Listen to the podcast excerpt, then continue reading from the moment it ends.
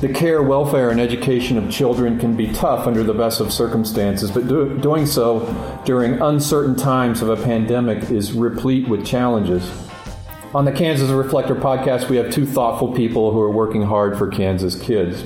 Melissa Rooker is Executive Director of the Kansas Children's Cabinet and Trust Fund, and John Wilson is President of Kansas Action for Children. I'm your host, Tim Carpenter. Welcome to you both. Thank you. Thank you. So, Melissa and then John, let's start with what keeps you up at night. I think the politicization of it all. I think the fact that we're arguing about the politics of public education, of early childhood, uh, you know, high quality early childhood programs, and and uh, um, the funding of of such things. I, I think the the the fact that the best interests of our kids is not at the forefront of those conversations is very troubling. Mm-hmm. Too much politics. Okay. Yes, too much politics. These are our children. All right, John, what makes you stare at the ceiling in the middle of the night about kids?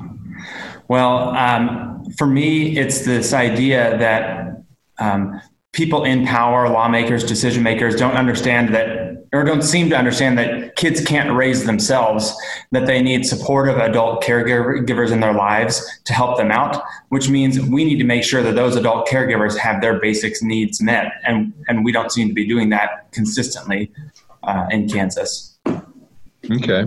So, to help people understand where you guys are coming from and what you're trying to accomplish, I think what we should do is just have you both describe the mission of your organizations just a, just the high points of how you're funded, maybe a, just a, a nugget about how you measure success. John, do you want to go first? Yeah, I'd be happy to go first. So, Kansas Action for Children is a children's advocacy organization that's been around for a little over 40 years now.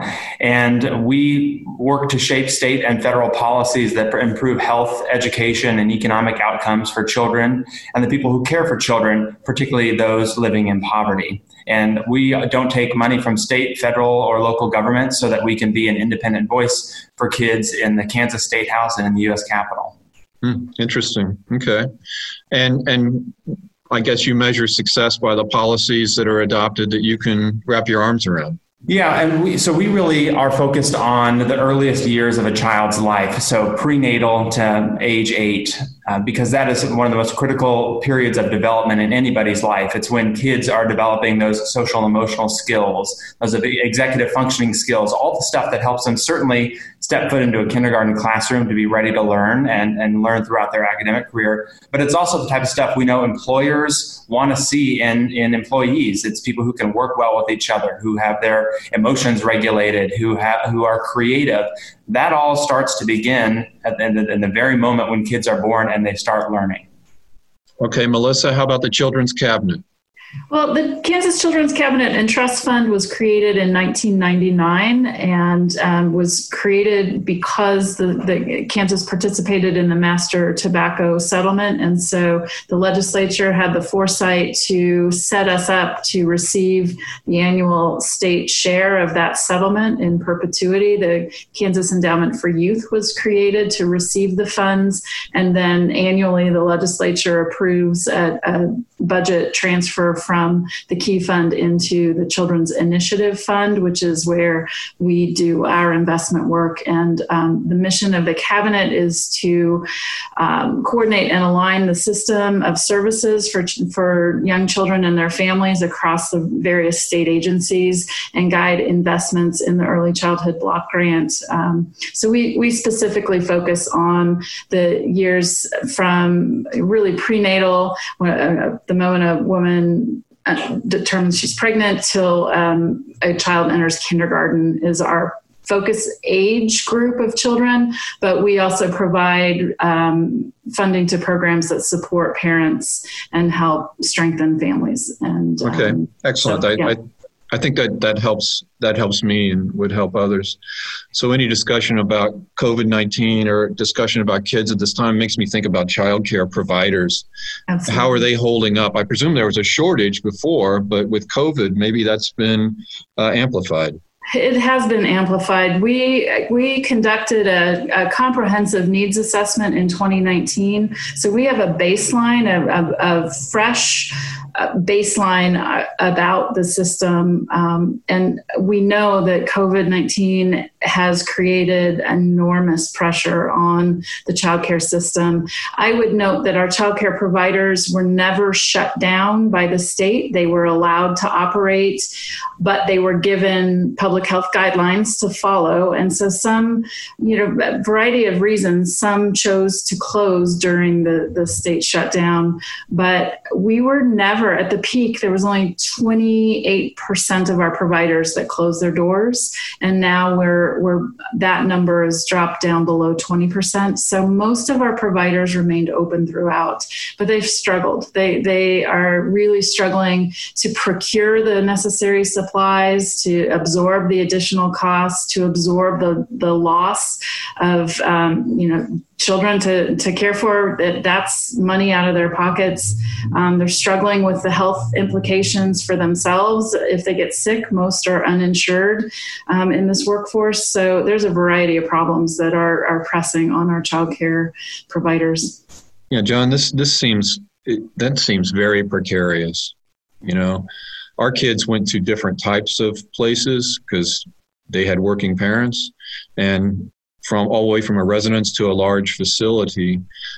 There are problems with childcare anyway. The absent COVID, there's compensation issues and access to quality, and you know, what do you make of the state of affairs, John? Well, eh, you, you, you said it perfectly that even if without this pandemic, we are we're facing a childcare crisis in Kansas for a variety of reasons, and I can use my own story as an example. So, um, like you, my two kids uh, attend to childcare or are in childcare. Um, they started in an in-home provider, a family childcare provider, and then my eldest moved to a center. And for, for easy math, we'll just assume both kids stayed in a, in a family childcare provider setting. We paid $170 a week. So that adds up really quickly when you have two kids in childcare. And so you might think um, th- then childcare providers are getting rich. But the reality is they're not. Most childcare providers in Kansas uh, could make more money working at Target or working in a convenience store, being a dog groomer, being a, a car parker, um, than they do making uh, than they do providing childcare from 7:30 in the morning until 5:30 at night. And so, uh, so then you might be wondering, well, why is that the case? If you have if parents are paying fairly high rates, and I was actually paying a reasonable rate because my childcare provider didn't charge a differential for infants. So if parents are already paying a lot, childcare providers aren't making a lot, then then what's the deal? And it has to do with the fact that this isn't a normal business where we're making cogs and widgets. Kids need focused attention. They need supportive caregiving, which means we need health and safety standards that limit the size of, of childcare, of number of kids in childcare. It means that if there are infants, you have fewer infants uh, per adult. Uh, in Kansas, you can have up to three uh, kids under the age of 18 months per adult. So that really changes the dynamic, especially when we think about family child care providers, which is the majority of providers in the state of Kansas, particularly as we move into rural areas of the state. They can only have 10 children in, uh, in under their care, and that number decreases with infants. And so it, the math just doesn't work out, which is why the long term solution from our perspective is increased public investments, just like we see with K 12 uh, public schools. Hmm, interesting. Melissa, there must be research out there that addresses that that examines the the educational gap, the skills gap that could exist between children who go to preschool and the ones that do not. Can you yeah, absolutely. Can you educate us on that point? I would that would that would be my pleasure. So we hear a lot about the achievement gap, about the the um, concern over student outcomes in our K through 12 system on the, the standardized measurements that are, are conducted. We know that that gap begins long before a child ever enters a kindergarten door. And it is incumbent upon us to invest in high quality early learning programs and making sure every environment that, that our children are in is the best possible quality so that we ensure that, that children arrive in kindergarten ready to learn. I appreciate that it's a focus area of the Kansas Department of Education as part of the Kansans Can vision for public education in Kansas.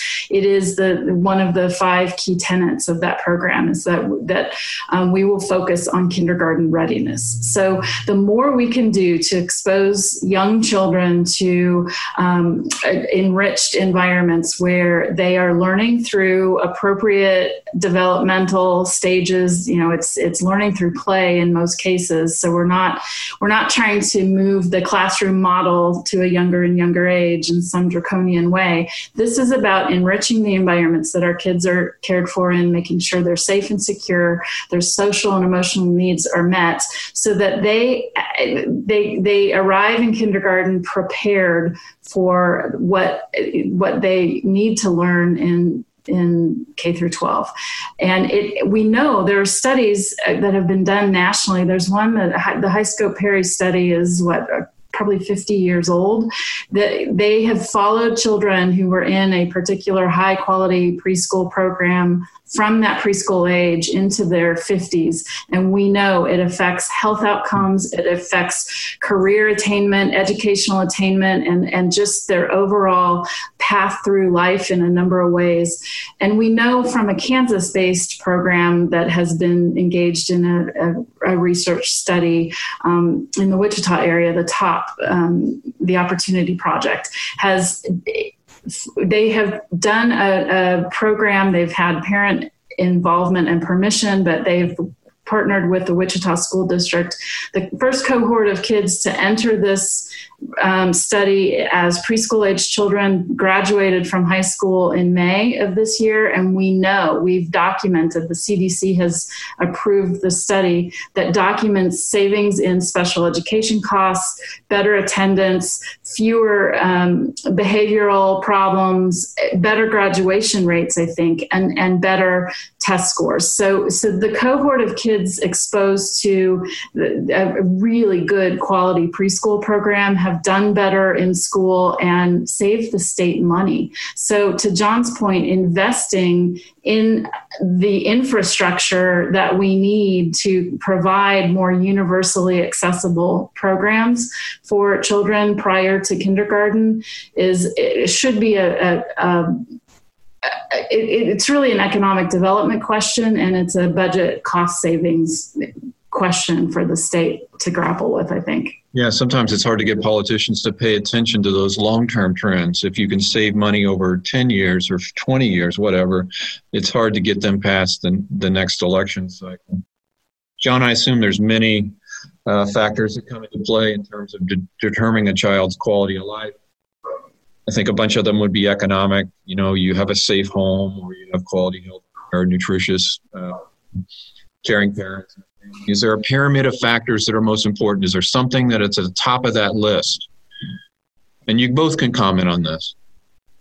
Yeah. So I think there are two things. Uh, it's it's not just what's on the list, but it's uh, when we provide it to kids. And so the earlier, the better. As Melissa mentioned earlier, if we can start to start providing supports to uh, pregnant moms uh, or even moms before they become pregnant, uh, then that's that's when we need to be doing it. But I would say there's actually not a ranked list of things that kids need. Um, it is really uh, a recipe and not a menu of what kids need. A recipe needs every single ingredient to have a good outcome. A menu you can pick and choose what you'd like. Children, especially in the earliest years of their life, need all of those things. They need good health, adequate nutrition, responsive caregiving, security and safety that comes from stable housing, and opportunities for early learning. And that early learning looks like settings like childcare, but it also looks like informal interactions with parents and caregivers and other supportive adults in the, that child's life. So, really, to, to see uh, the most impact, we need all of those things. And um, that also means we need, uh, I think, lawmakers to have empathy for the experience of parents today in 2020 and understand that it is dramatically different than maybe uh, when they were raising children if they have children.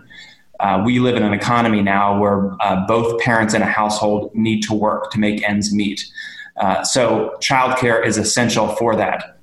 Um, and then we also know that um, uh, most most people get their health insurance through jobs, but when they um, don't have a job or they have a job that doesn't provide health insurance, that starts to create an impact.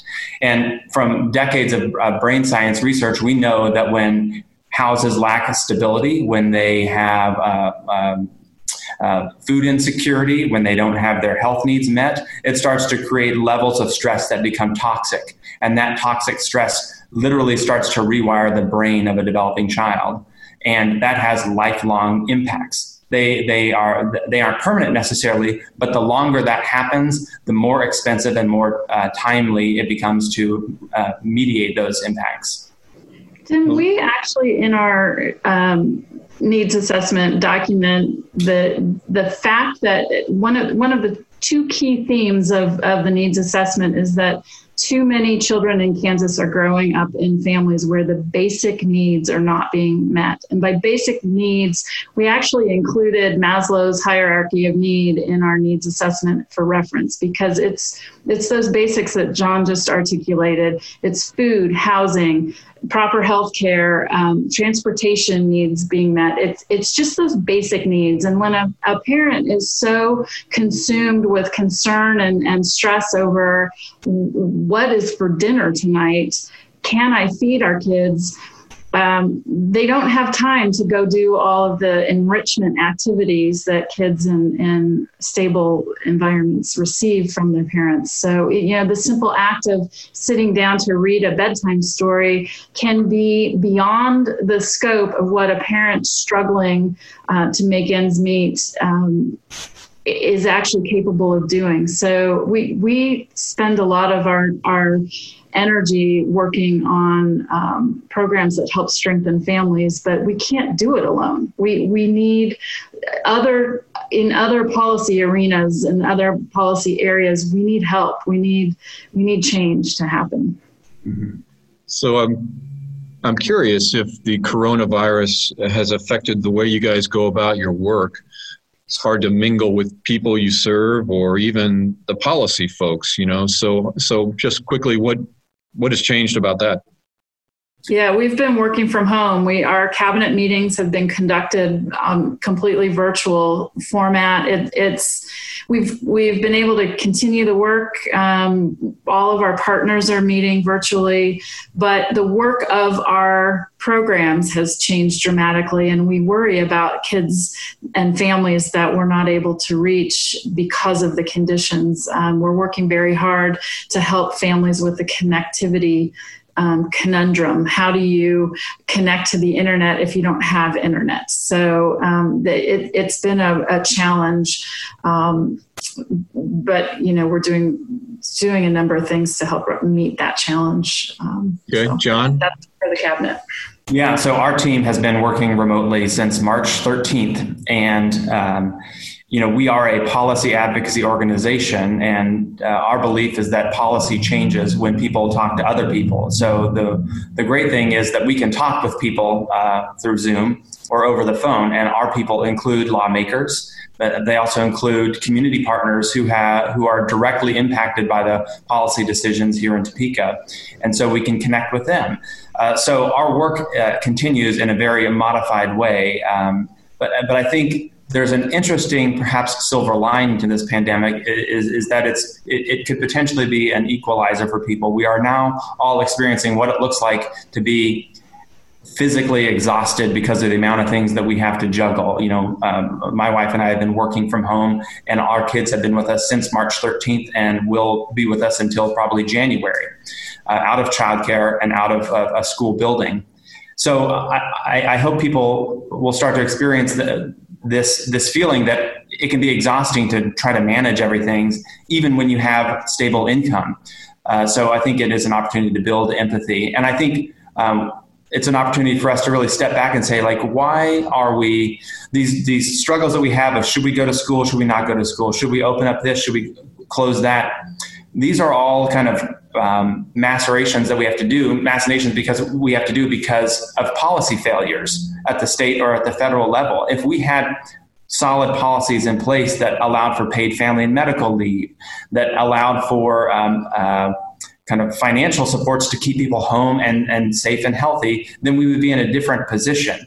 But John, I would add even basic agreement that the conversation around safe reopening is really focused on the wrong side of that spectrum. It, it, needs to be a conversation about how to stop community spread so that our programs can safely operate. So it's the simple policy decisions about mask wearing and, and size of, of gatherings in, in indoor public spaces. If we could just get to a place where we agree to try those things in order to see if it will make a difference. Like wouldn't that be a good thing if, if we could actually make it safer for childcare and and k through 12 schools to operate? All right melissa on that point you before joining the cabinet you were in the kansas legislature. I think you served three three terms in the in the kansas house you were a big part of education and children's issues at that time. So let's wave a magic wand over the State House. And what would be your big request of government on behalf of our uh, youngest Kansans? Expand Medicaid.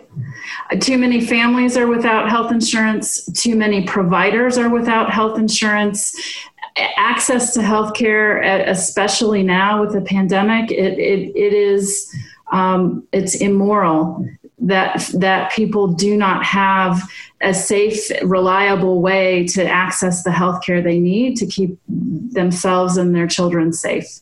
Mm-hmm. All right, John, you also served in the House. I, I, forget how many terms you were there, but you have some pixie dust. Let's go change a policy, an idea, a principle on the welfare of children. Yeah, the state has so many places that we need to be investing. So my pixie dust will be spread on my friends on uh, the tax committees to say that it's time to start thinking about increasing revenue to the state in sustainable uh, and perhaps more progressive ways. And don't enter the 2021 session with a mindset of what do we need to cut because we can't cut anymore. And in fact, we need to make smarter, bigger investments in other places, and we need the revenue to do that. So you're advocating for a tax increase? I'm advocating for a tax increase or closing loopholes that exist. Uh, um, there's there is no way around it. Um, we have we have lived through austerity in the state of Kansas, uh, and it is not it is not pretty. And the, and the effects some of them are immediate, but a lot of them uh, are are long term things that that that bubble up. And uh, we're seeing that in the foster care system. We're we're seeing that in a number of areas. So lawmakers, when they step foot in the in the state house in the 2021 session, I think need to be honest and pragmatic about what's needed. Okay. Um, so I don't want to point fingers here. It's easy to do, but uh, what about the long-term trends for children in Kansas? Has it been even, uneven in the past decade, and kind of where are we going? Uh, you know, I I would say prior to COVID, I was feeling like we were on the right path. We lived through really difficult times. Um, our, programs were beleaguered and and um, really. I, I, was. We were comparing numbers. The the early childhood block grant um, prior to 2014 was serving close to 10,000 children. Now that you know we lived through a, a, cycle of some cuts and and funding has remained static once since recovering from the the downturn. Um, we're only serving a little over 6000 kids. So there's a big difference in our ability to serve the the children in kansas. And uh, to john's point the austerity line it is not getting us where we need to go so we need bold action and bold thinking about how to harness the opportunity to to redesign our we don't have a, a, system per se in early childhood it's very fragmented so mm-hmm. the cabinet's been engaged in a collaborative effort with dcf kdhe and ksde mm-hmm. to create better alignment and coordination of services and and you know streamline and become more effective in what we do through that kind of of intentional collaboration. But it at heart it will take investment in in our early childhood sector. And i so you know i'm watching and hopeful that there is federal action because there seems to be a, a sense of the importance of, of early childhood programs to our economic future you know black lives matter is um, part of it is to raise the consciousness of people about issues that, that maybe they're aware of but don't spend enough time thinking about. Has has that movement had any kind of effect on the thinking of the Kansas Action for Children or the Children's Cabinet? So I would say uh, f- uh, first, I just want to like clearly state that Black lives indeed matter. Uh, they've always mattered. They've mattered prior to the recent um, unrest that has existed that exists in our country, and they will continue to matter. And a concern that I have is when we start to go through a recovery from this current pandemic and this current recession, uh, that we will see what we've always seen, which is um, a certain segment of the population does well and can continue uh, with financial and uh, educational and health success, and others are being left behind. And that has to do with legacies of unfairness created by systems and structures that um, are, are, discriminatory, and they're they they are um, they're creating gaps and they're creating um, inequities. And so, um, my concern is that that that's going to be repeated over and over again, and we've got to do more to to stop that. And that means, I think, uh, intentionally designing solutions that bring every single person along. The cabinet has a focus on equity in, in the work that we're doing. Uh, we have drafted a five year strategic plan for early childhood in partnership with the other three state agencies. And we wrote it with an equity lens. So it, it is definitely infusing the work that we're doing, making sure that we are reaching all populations to, to make sure that all children have the best possible start in life. So we've done some very um, intentional planning and, and work to, to try and be inclusive, and we'll continue to emphasize that. And in um, at our June cabinet meeting, the, the I was really um, proud that to have the children's cabinet adopt a commitment to equity. That that statement can be found on our children's cabinet website. So we absolutely will keep those issues at the forefront of our thinking because not all solutions are appropriate for all communities, and so we, we want to be respectful and, and inclusive in our work. I would also say that that I've learned a lot about um, ADA requirements, and I, I just want to put a plug in. The Children's Cabinet website is ADA compliant, so we have done an overhaul of the resources that we provide, so that the hearing and visually impaired have access to the things that we post. Good. Tim, if I could add uh, one yes, more sir. thing too, and that is. Um, I think with many of us see what's happening in the news as it relates to um, racism and uh, the struggles that our country is in the midst of, uh, and it feels overwhelming and it feels like it's a system that can't be changed. And I would just say that what we are doing as a team and what I'm doing as an individual and as a leader on a team and as a, as a dad is studying things myself and taking the time to really look at um, my own biases, to think about um, how I've always done things or thought about things, and realizing that um, I've got personal work to do, and we can't change systems and structures uh, if we don't um, take time to think about our own lives, our own actions, and the, the small and big things that we might be doing. Before we have to close out, I've been thinking about the CARES Act funding. That's the federal funding related to COVID. and there's been some discussion in Kansas about broadband. And how do you all think the improvement of broadband access, specifically to low or moderate income people in rural or urban Kansas, how that could affect the, the lives of children? That's an equity issue. That is absolutely a, a, a, question of access to the same opportunities that families that have the means and, and live in the right geographic area have for their kids. So it has been on our list of, of needs that, that were documented in 2019. It remains at the forefront of the work we've done in emergency planning in 2020 to deal with COVID and the shutdowns, and it continues to be an ask that we're making. So we're very supportive of the broadband initiative that was adopted, and we ourselves are are um, working on in our own little space in a way to provide a stopgap um, solution to the technology question. Um, we have a little piece of the CARES Act funding, so we are offering a grant to early childhood home visiting programs that are state funded programs to um, allow them to equip their families with the devices um, things like tablets, things like Wi-Fi hotspots. Um, you know, it's it's a short-term solution, but our families. It doesn't matter if the the fiber optic network exists; they don't have the funding in a lot of cases to to have the piece of equipment they need to connect. So we're we, are we are very mindful that that it it is in some cases downright dangerous for families not to have internet access.